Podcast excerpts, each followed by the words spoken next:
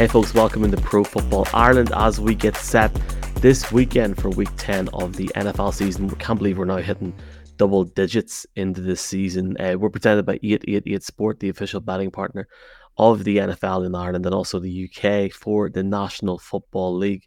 Michael McQuaid, Mark Hogan, Jason Hayes. As we get set for week 10, we've got some great news next week. We obviously have this historic weekend in Ireland with the Steelers having their sold out watch party, up to 500 fans in Croke Park next weekend in the Hogan Suite. We're going to have an event on Saturday night with Neil Reynolds from Sky Sports NFL in the Woolshed, Ireland's premium NFL bar, with Ireland's biggest and Ireland's best NFL outlet, Pro Football Ireland, linktr dot ee slash NFL Ireland for tickets. Mark, um, you may dust off your shoes for that, man. How you doing? Do you know I'm most interested in seeing Croke Park without the seats in the Cusack stand, you know, they're upgrading at the moment. And I was like, well, it look right being there. Maybe you won't get a glimpse of it at all. Grand. uh, yeah, I want to see it. I want to see it. They're selling the things. Imagine that. They're selling 250 seats from the Cusack stand. I thought that you'd be able to pick one up as a memento for free, but they're trying to keep them exclusive. So uh, I don't know where my thoughts are. I'm obviously so excited for the event, but other things are on my mind looking forward to that and looking forward to having Neil over as well. Just a big thanks to you for coming over. It's it's obviously a very, very busy time. I mean, we're wrecked. Can't imagine how wrecked he is. Um, Jason, before we talk about Germany, it's good to see you again. Wearing a Cardinals jersey. Interesting. Is this because Kyler's back or what's the crack? Yeah, it's a special week. Special week this week. My man is officially back. Uh, it's been a long time coming. So finally have a reason to tune in and actually watch and hopefully enjoy the Cardinals. So I had to had to whip it out of the wardrobe for that. Kyler Murray. I'm, I'm, I have to say, I'm looking forward to not seeing tw- a tweet from Jason every morning. And here's a play until every day. I'm joking. The Kyler plays. I won't mess him on. I actually enjoy it every morning because I'm seeing more Kyler than I've ever seen. Best luck to him this weekend, going into week 10.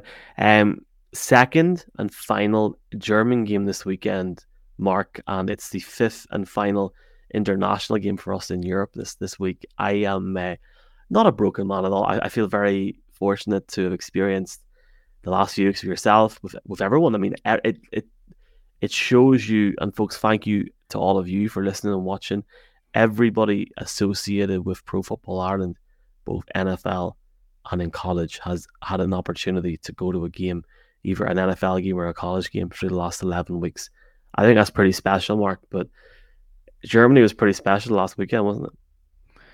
Do you know what? I'm interested in Jason because we were talking about it there, saying, um, how's the body feel? And we had alluded that these things aren't easy to do. Um, and yeah, you're obviously feeling it now, Jason, that it's like, it's so much fun, but we're here recording Wednesday night at nine o'clock. And I'm already looking forward to the sleep on Friday night before I have to wake up to do it all over again. I don't know how you're feeling. But um, obviously with your your leg, you did Trojan work getting around the place. But no, it, it was it was good. I suppose the one lucky thing, uh, and it was alluded to by Peter King, is that it wasn't a walking city. I mean, it was kind of more compact. Frankfurt was compared to Munich the year before, and there's a bit of walking to be done in London as well. So uh, from that point of view, we can thank ourselves. But we have so much content still to put out from last weekend, and uh, quick, very quickly coming down the tracks is another uh, Patriots Colts game. So yeah, it's kind of funny before we look at talk or before, we even talk about that Patriots Colts game, just that was your first NFL game to go to his media, meeting Peter King, having a crack. Were, were you the Irish journalist on that Monday morning quarterback article, or what was the crack? Unfortunately, not. No, but yeah, what an experience. Uh, some pinch me, pinch pinch myself kind of moments at times. Um, rubbing shoulders with the likes of Peter King, whose work I've been reading and watching for many years uh, many other guys there as well. I don't know if listeners follow me on Twitter or anything, but I even bumped into Antoine Griezmann, which was just kind of bizarre. I found wandered onto the, the field after the game. Um, and then he had to go and absolutely shred Celtic yesterday. So we're not friends anymore. We had two days of friendship, but he he killed that there last night. But yeah, no, great experience, great experience. Um, can't wait to do many more of them now. But that, yeah, that Germany, Germany in general, it's such a such a different vibe to the London games, which are great as well. Um, but that that stadium was loud, and those fans really, uh, really invested in the game. Yeah, that's what's crazy about the the German experience is like that was a home field advantage. I've never seen that in Germany before. We didn't, or in Europe before, I should say. It, it wasn't like that in Munich because everyone was the Tom Brady fan, really, in Munich last year. So it's like the way that they're able to bring it over. Like, I don't know. What do you think, Michael? Like it was fifty five thousand people, and you're kind of thinking, oh, come on, you're coming all this way. We've obviously in Croke Park, we have a stadium that could hold thirty thousand people more, which are kind of thinking like, oh, they've gone for the small atmosphere but then it makes sense when you're there. First of all, it's an insane setup how they have you like it's like almost like a resort that you're going to, not a stadium because the the ticket checks are so far back. But then like it does it's it was absolutely electric, both for the Chiefs, the end of the national anthem, when whatever they do, they insert that Chiefs chant at the end. Like yes. Miami made noise as well on some of those third down plays. So it's like from that point of view, you don't get that in London. And, you know, we're the ones that love the representation from the 32 teams in London. But then you go to Germany and you're like, whoa, this is a better atmosphere than you can get in an American stadium. I think, to be fair to London, the Bills Jags game this year and the Packers Giants game last year, the atmosphere was very good at them. I think Germany, obviously, yeah, does go to a different level. I do agree with you there. Um, I really enjoyed it. I, I really enjoyed the game, and I think I tweeted about it can we say I tweeted anymore? Like uh, like an hour before, and the, the, the crowd were electric, and it just it really helped with the fact that you sort of realize got him in Germany here, and there's there's an NFL Sunday on here. It was just a bit nuts, but I I, I loved it. I loved how the Chiefs came out and played, frankly, over only in the country for 24 to, 40, to 38 hours, and how the Dolphins took to the city as well. We, we obviously got a chance to meet our new best friend Bundy, and it, it was just a really, really nice weekend. I uh, got up Monday morning and was just was like a child on Stephen's Day, Boxing Day. It was it was it was great. Like I just loved it, and uh, and you know what? Like uh, and like let, let's just jump into this game this weekend. I think any NFL fan or any analyst or whatever you want to deem yourself, if you're on a, I've listened to NFL podcasts this week that are downplaying this game on Sunday. You know, people that have I've seen at Super Bowls people have seen at different games. I don't know what they're trying to do with this. This game on Sunday is Bill Belichick, who may not be the head coach of this team next year. A legendary figure, a guy that we look back on when we're his age and talk to younger generations, hopefully, when we're old and grey and still doing a podcast at some point about how great this guy was. Coming to Germany with a New England Patriots team that are on the brink of disaster. They need to win this weekend. You got the Indianapolis Colts and Jonathan Taylor, Gardner Minshew, fair enough. A Colts team that doesn't historically travel internationally. This is a massive. Like, I mean, never even mind the fact that Sebastian Vollmer, a guy that Jeff Reinebold and the NFL Europe team found in a swimming swimming pool, took him to the States ended up playing for the Patriots, winning what two Super Bowls with a guy called Tom Brady is taking his team to Germany, to his home country, and he's going to commentate in the game. I think for anyone to sit here, fan or whatever, to say this game means nothing this weekend, I've had people ask me why I'm going over to this game. I'm going over to this game because we're lucky to have a game in Europe at all. do you know? I, I, if, if, it's not worth giving attention. That's that's insane. I haven't. I must say, I haven't seen that kind of attention being given to the game. I think it is very positive. I think that a lot of people are yeah. excited that it's in Germany. So it's like I don't like. There's no point focusing on the negatives. Like I do feel like ninety percent are probably very positive. Like yeah, it's not the Dolphins Chiefs, but it's still a class game. This was the thing. It could be a better game in terms of in terms of the offense. Like like yeah, like these two, two teams could hopefully let it. Well, maybe not rip in terms of how the Patriots are playing. It's not their style right now. Obviously, we know that they're going for more shadow passes and just keeping it a bit more like up tempo or just sorry fast plays out of Mac Jones so he doesn't have to overthink it. But it's like, yeah, it could be opened up, and it's like you never know what is going to come going to come from a game. But it's also the history of the fixture, the Colts versus the Patriots. Once upon a time, that was Peyton Manning versus Tom Brady. I suppose from that point of view, I've never seen the Colts. Um, I'm I'm not saying it's difficult to go and see the Colts, but it's one of those teams that the Cardinals don't link up with that often. So it's like I'm thrilled that I get to see the Colts. I've never seen the Patriots. Thrilled to see the Patriots. Obviously, it's a bit more expensive to go to their games, but um, yeah, whatever about the negativity, it's like I think there's a lot of positivity that we are seeing. Um, relatively healthy teams going out there and playing this weekend. We're getting the likes of a Jonathan Taylor and stuff, and it's I suppose maybe it's people are after getting a bit too greedy because we are. I think that's what such, it is, Mark. To be honest, we are getting some really, really fantastic games in Europe. I was talking to Peter King and uh, clearly trying to get a mention in his um, column. I, I gave him one of the numbers that he didn't use, but basically pointing out that five out of the six most likely AFC Super Bowl contenders have played this year in Europe. It has been an absolute bumper year. He didn't want the stat. That's fine, Peter. It would have gone down well. I think it would have illustrated your point even better. But um, yeah, no, like if people aren't, whatever. We're, I, I'm enjoying. I, I don't know why anyone would ask why you're not going over. That's insane. My DM, like, look, my DMs every day. Not to get a they're not here mad crack. I mean, I'll give a shout out to Andy from Dublin, who wants to meet us in the pub at seven o'clock on Saturday morning. Big Colts fan. There's guys, girls from Ireland really, really excited this game. I'm really excited for the game, and we're privileged to be able to cover it for Pro Football Ireland for fans in, in Ireland and obviously props to the NFL for that. Uh, Jason, I'm like a kid at Christmas on the drive to the grill to to, to the Gaeltacht or to like a music festival. That walk into a press conference, I'm going to be able to sit and look at Bill Belichick, which could potentially be after. I mean, if they lose that game, that press conference is going to be incredible. The tension.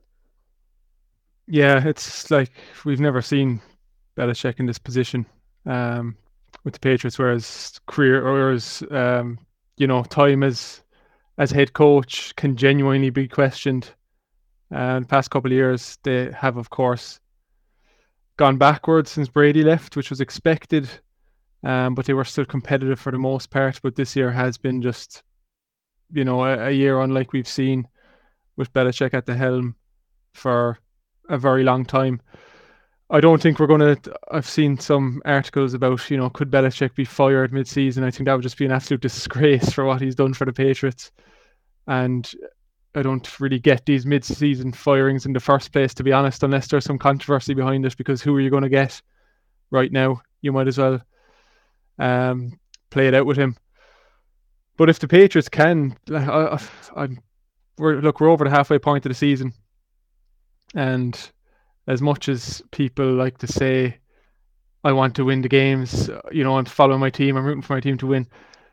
At some point, losing becomes the better option. And I think we're almost at that stage with the Patriots.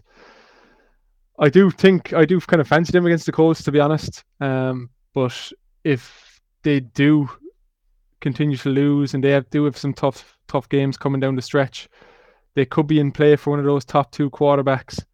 And you know, out of nowhere, then the Patriots have a, a true number one quarterback again, and maybe Belichick is kept on, and maybe this is his grand plan the whole the whole time. I wouldn't put it past him. Uh, that's, such, on... that's such an interesting point, though, that you make. It's one that I've never thought about before. But Bill Belichick, the mastermind, you would imagine he respects winning too much. But is he such a mastermind that he would lean into that? Uh, like you put it, the idea into my head that it's like, oh, as the general manager, maybe he does look at like not tanking, absolutely not tanking, mm. but like there is something to Bill Belichick that will get excited because again, we've never seen him in a spot that he's going to have a high draft pick, and all of a sudden, if he does, it's like I kind of want to see that version of him when he's picking atop the draft board the whole time in each of the different rounds. I can't see him. I can't see them. You know, you know that's such a hard word, but with uh, Belichick, he respects it too much. But there is kind of um, yeah, the uh, evil mind at work of Belichick that I get that image of him with the traffic. But just in terms of like the, you know, uh, yeah, I, I haven't seen too much of the negativity around the game either, Michael. But yeah, seeing a guy like Bill Belichick um, over in Europe, these opportunities don't come around often. And in a lot of the, the build up to the, the game last week, uh, I think with CBS, we're doing a lot of on street interviews with fans and it felt like must have been fifty percent of the the Germans walking along the street were fans of the Patriots. So despite their down year, I could easily see um, a crowd. I'd be surprised if it's quite as strong as uh, Chiefs last week because that'd be tough to match. But I think we could see a very pro Patriots crowd um, this week. And Colts have been involved in some very exciting games this year. Some of the best games, to be honest, including last Sunday, have come from games that you wouldn't expect. Um, and I think this could definitely be one of them. So I'm, I'm looking forward to it. I'm looking forward to another 12 straight hours of Sunday. But I will I will say I'm I'm I'm relieved to be sitting this one on my couch because I was absolutely exhausted after last weekend. This Saturday, I believe it's Saturday or Monday, is the one year anniversary of the legendary now Munich game, and uh, I think a lot of us maybe took for granted the fact that we now look back and we know this was Tom Brady's final international game. I think if you had known that was going to be the end completely, you would have even seen it in a different light when you were watching it live in person. But we're, you know, I think anyone that was there was privileged to be at one of Tom Brady's final games. He retired two and a half, three months later. I believe that this will be this will be this will this will be Bill Belichick's final year in New England. I think he deserves to go out with dignity, regardless what happens this weekend. I think they will win the game. Um, I think they'll get a win for Sebastian Vollmer and co, which we'll talk about in a bit.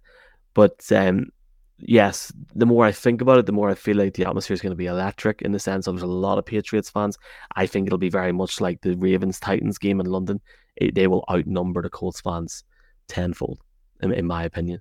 But I, I'm I'm really excited for this game. Um, and looking forward to seeing everybody in Frankfurt this weekend. Please do let us know if you're out there. And look, it's a privilege to cover any game. We are so lucky to cover games in Europe for this. Never mind five. You know, so, we are though, Michael. But put put a pause on uh, asking people to um, reach out to us because we made that mistake last week, and uh, we ended up in bed at two or half two in the morning because we stayed out a oh, bit too late.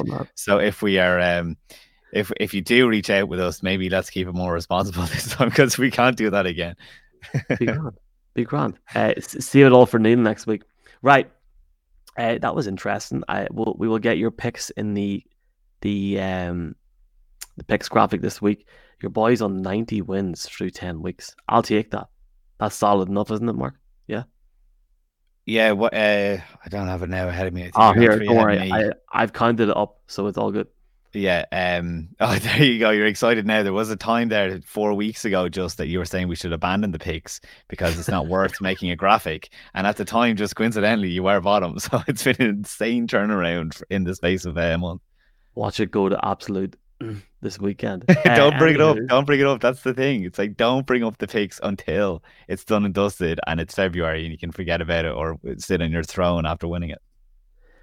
Mark, I know I know you want us to talk this week about uh, future head coaches. We're, we're we're already getting into the uh, period of the season where, yeah, you know, you've mentioned there now the Patriots and potentially their draft situation next year, but guys that we could identify that are performing very well at different levels in teams that we could look at as potential head coaches next season and beyond. Do you want to start us off, Marcus?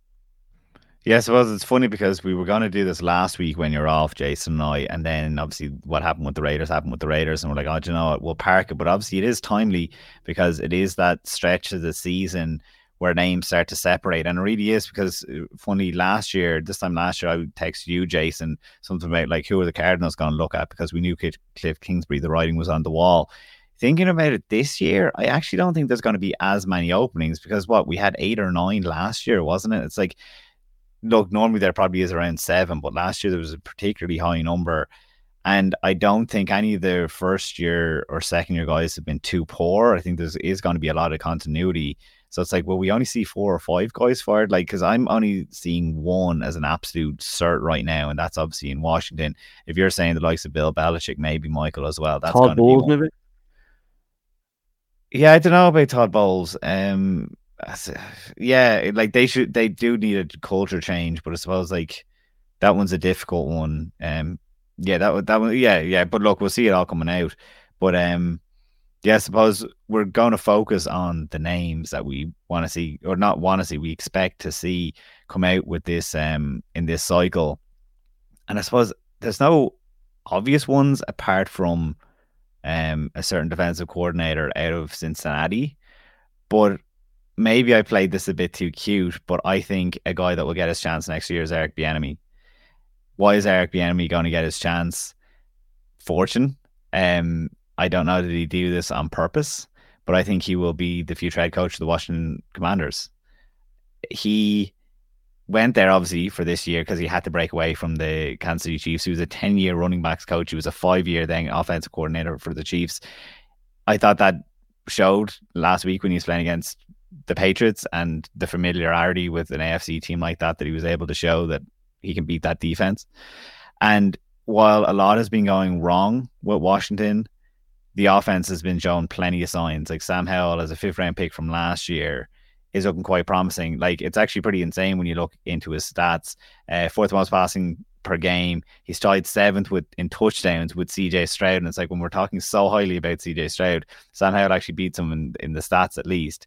And um, yeah, there's obviously we like his running, but only twice has he had more than five rushing attempts. I wonder can he go a bit more in the Josh Allen of past and develop that a bit more. So I suppose just because we've seen signs of life out of an Eric Bieniemy offense, it's actually an insane stat that Sam Howell has had more big time throws than anyone in the league. That's one of those PFF stats, and it just speaks to that gunslinging, high powered offense that Eric Bieniemy actually has brought along with him from Kansas City. I mean, we haven't really talked about enough because obviously he has been a big name. When you're talking about relatively new owners, obviously of last year, wanting that attractive style of the passing game, a guy that like has more dropbacks in the league than anyone else the desire from Eric Bieniemy. I have to say he's one of those guys that has no moral victories at all. When they almost beat the Philadelphia Eagles and people were saying, "Oh, your O line is finally look better," he didn't want to hear it. I was like, I think that will appeal to the owners,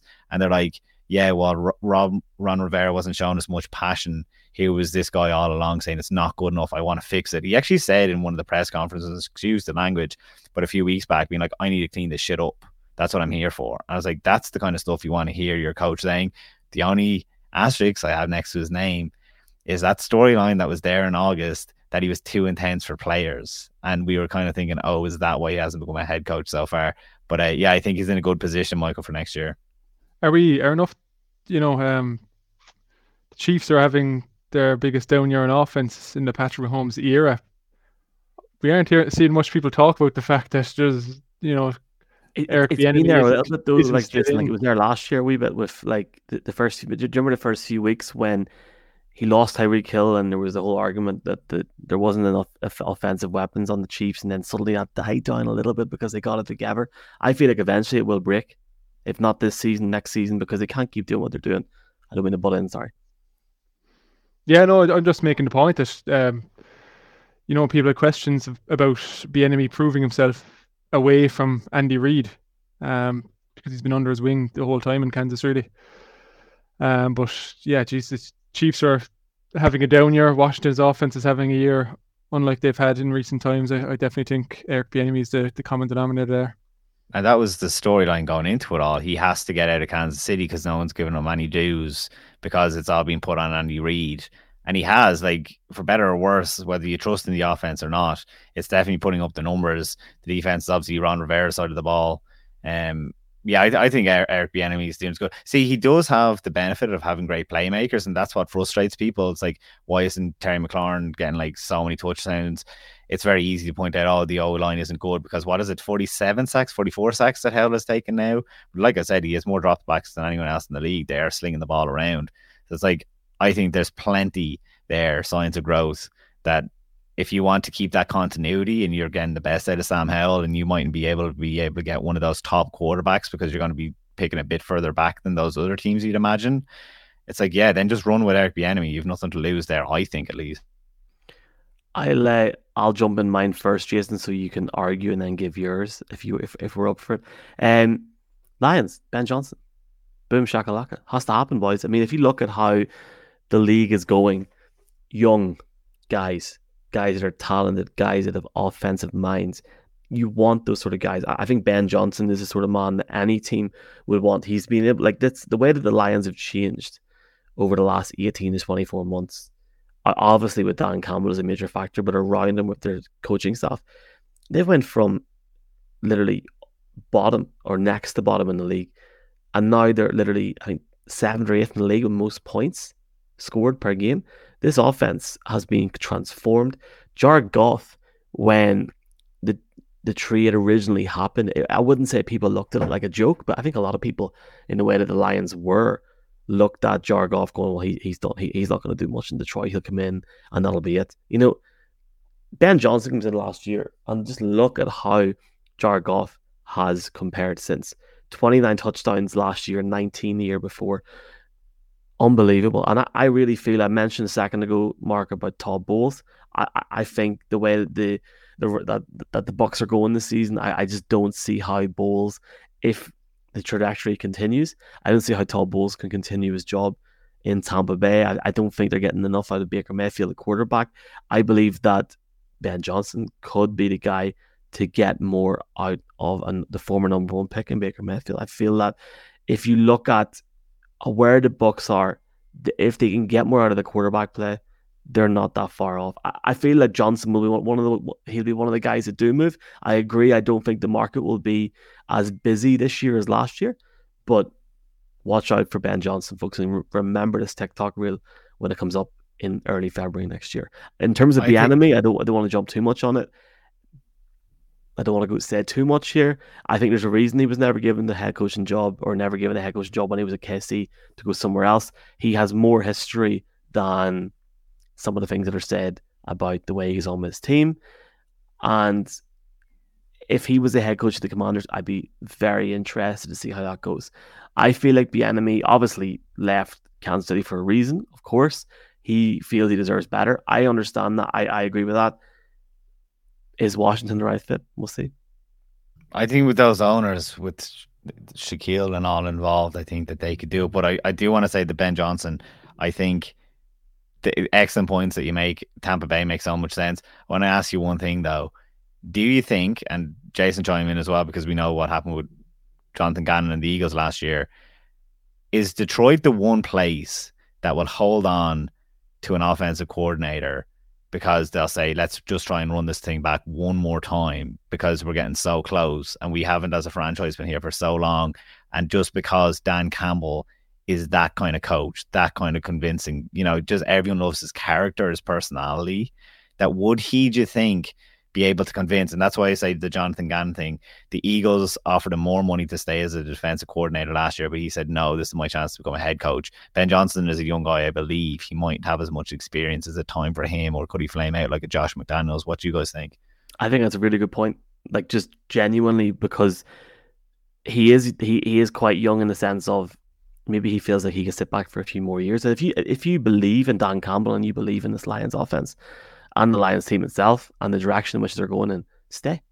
Go win a ring. Go get a ring. The NFC's not great. So level up next year, continue to build, go win a ring. But we all know what'll happen. Everyone gets fame hungry.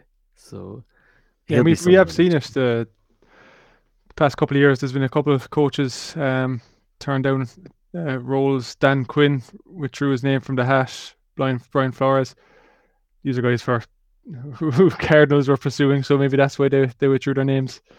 But um, yeah, it kind of depends on the opportunities that are there as well, I suppose. If if there's a team that jumps out that looks like a, a good ownership, a good structure, and all this, because that is so important for success, um, then they might go for it. But there's certain teams around the league who um, a head coach might be more inclined to wait till the next cycle.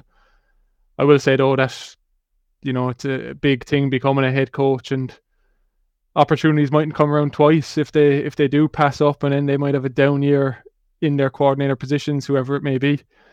Um, so it, it is a gamble as well, and it's a gamble on yourself to, to pass on that. It's almost like, you know, we haven't talked much about the the draft, and I don't want to talk about it yet. But Caleb Williams going back to to USC, and now all of a sudden there's some doubts about the way he's playing. Um, Whereas if he, you know, was drafted a year earlier, then um, we wouldn't even have those doubts. But anyway, um, I find it interesting that both of you picked two offensive coaches there because I think this year, unlike years past, where the trend has been getting the new McVay or Mike McDaniel or whatever it is, um, I think most of the candidates are actually on the defensive side of the ball this year, and I, I think that's where we're seeing a lot of the top teams around the league excel you know, teams like Kansas City, uh, Jacksonville, Baltimore, uh, Cleveland, all teams with very good looking offenses, but it's actually the defenses are the, are the main drivers of success. I'm going to go with it. Uh, Cincinnati, Mark mentioned him there to start, and I think Lou Anarumo is is due his opportunity to be head coach. The last few weeks, we've seen Joe Burrow take the headlines because Joe Burrow's back playing like Joe Burrow, and he is. But probably not enough people are, are talking about the, the defense and the other side of the ball and how important that's been to the to the last few wins. they've just beaten the, the Seahawks, the 49ers, and the Bills in the last three games. And in those three games, um, they only conceded an average of 16 points. So that's some huge performances um, to get those three wins in a row and make life a lot easier on Joe Burrow. Uh, they're, you know, they give up a few yards, but they're much stronger in scoring defense, top five in takeaways. Um, it's a pretty young unit overall and probably doesn't have the, the firepower compared to some units around the league, but uh, definitely Anarumo, I think, is, is good at getting the most out of his team. They were fifth in, in scoring defense last year, and that allowed him to uh, interview and get to the last round of interview with the Arizona Cardinals until they chose to go with um, Jonathan Gannon. But I do think, look, he's been coaching through college and through the NFL for many years. Uh, I was actually looking at some of his background before this, and since 1990, he's been a defensive back coach all the way up to, to New York Giants in 2018. So that's like 28 years of being a defensive back coach. I thought that was a bit unusual. Normally, you see um, coaches kind of bounce around a few different positions. But since taking over as defensive coordinator, coordinator of Cincinnati in 2019, he's progressed every year and um, definitely 57 years old. I think it's his time to to try and take over a team for himself. Yeah, love it. Boys, this is sort of analysis you don't get in any other Irish podcast or any UK podcast. I think, love it.